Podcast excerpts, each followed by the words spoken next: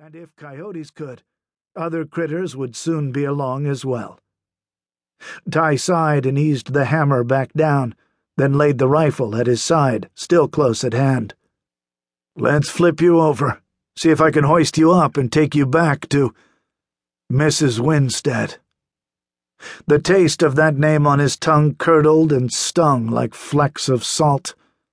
Through the fabric of the man's clothes, Ty felt the stiffness of the body, the flesh flattened on the bottom. A day? More, he guessed. Ty Farraday was a tall, lean man who looked almost as if he were hewn from a block of rocky bone. He bore a perpetual haggard but determined look about him, common to hard laboring men, as if no matter his pursuits, he would let nothing stop him from making it a success. Sandy hair cut short and trimmed neatly about the edges could barely be seen from under his low crown, funnel brim fawn rancher's hat, slight sweat stains ringing the leather band. His clear green eyes had taken on a natural squint from years of range riding, and they scanned everything before him from under sun bleached brows. His angled jawlines were clean shaven, save for moderate sideburns that defined the sides of his lean face. His tall, lean frame had been bedecked in worn but well tended rancher's gear since after the war. He'd seen much death in the war, on the range, and on his own small spread, the Rocking T, which lay not far to the south. But there was no way a man could ever fully grow comfortable with the presence of that one sure thing in the world, the inevitable that everyone could expect sooner or later. He skinned his clean shaven lips tight to his teeth gritting them against the grisly edge of the task. As he lifted the man, he caught movement in the husky gray shrub brush off to his left. A fawn gray face peered at him, a pink and black mottled tongue wagging with a panting effort.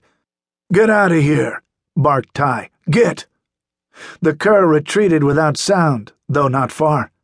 Not far at all. Good thing it wasn't a big cat. Might be one along soon, though.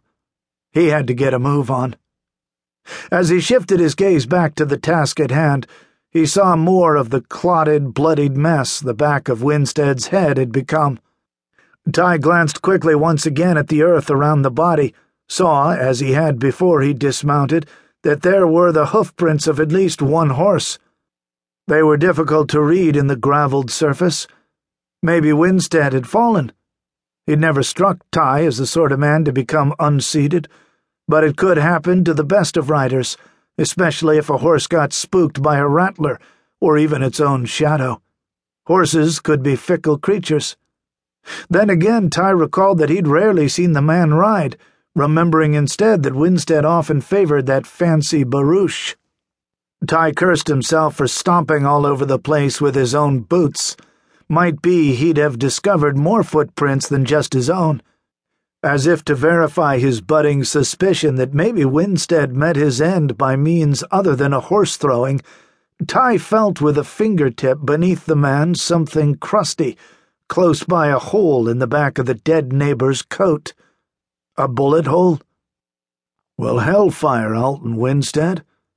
You and me, we never did get along in life but I'll be darned if I ever wanted anything such as this to befall you. Ty grunted as he moved the body of the portly dead man higher onto its left side and nodded his head at what he saw.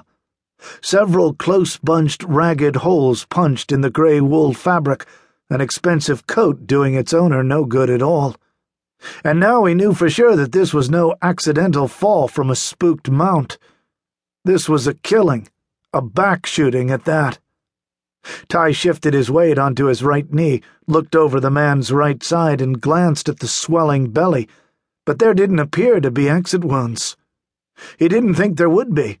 Those holes looked to be made close in and from a small caliber weapon, maybe a 22. But they had been close enough to have ignited the fabric, causing it to singe the puckered threads. What blood had leaked out had hardened and crusted on the surface but Ty felt the softening wetness sticking beneath his fingertips. He lowered Winstead to his accustomed spot. Then a sudden thought jerked his head upright.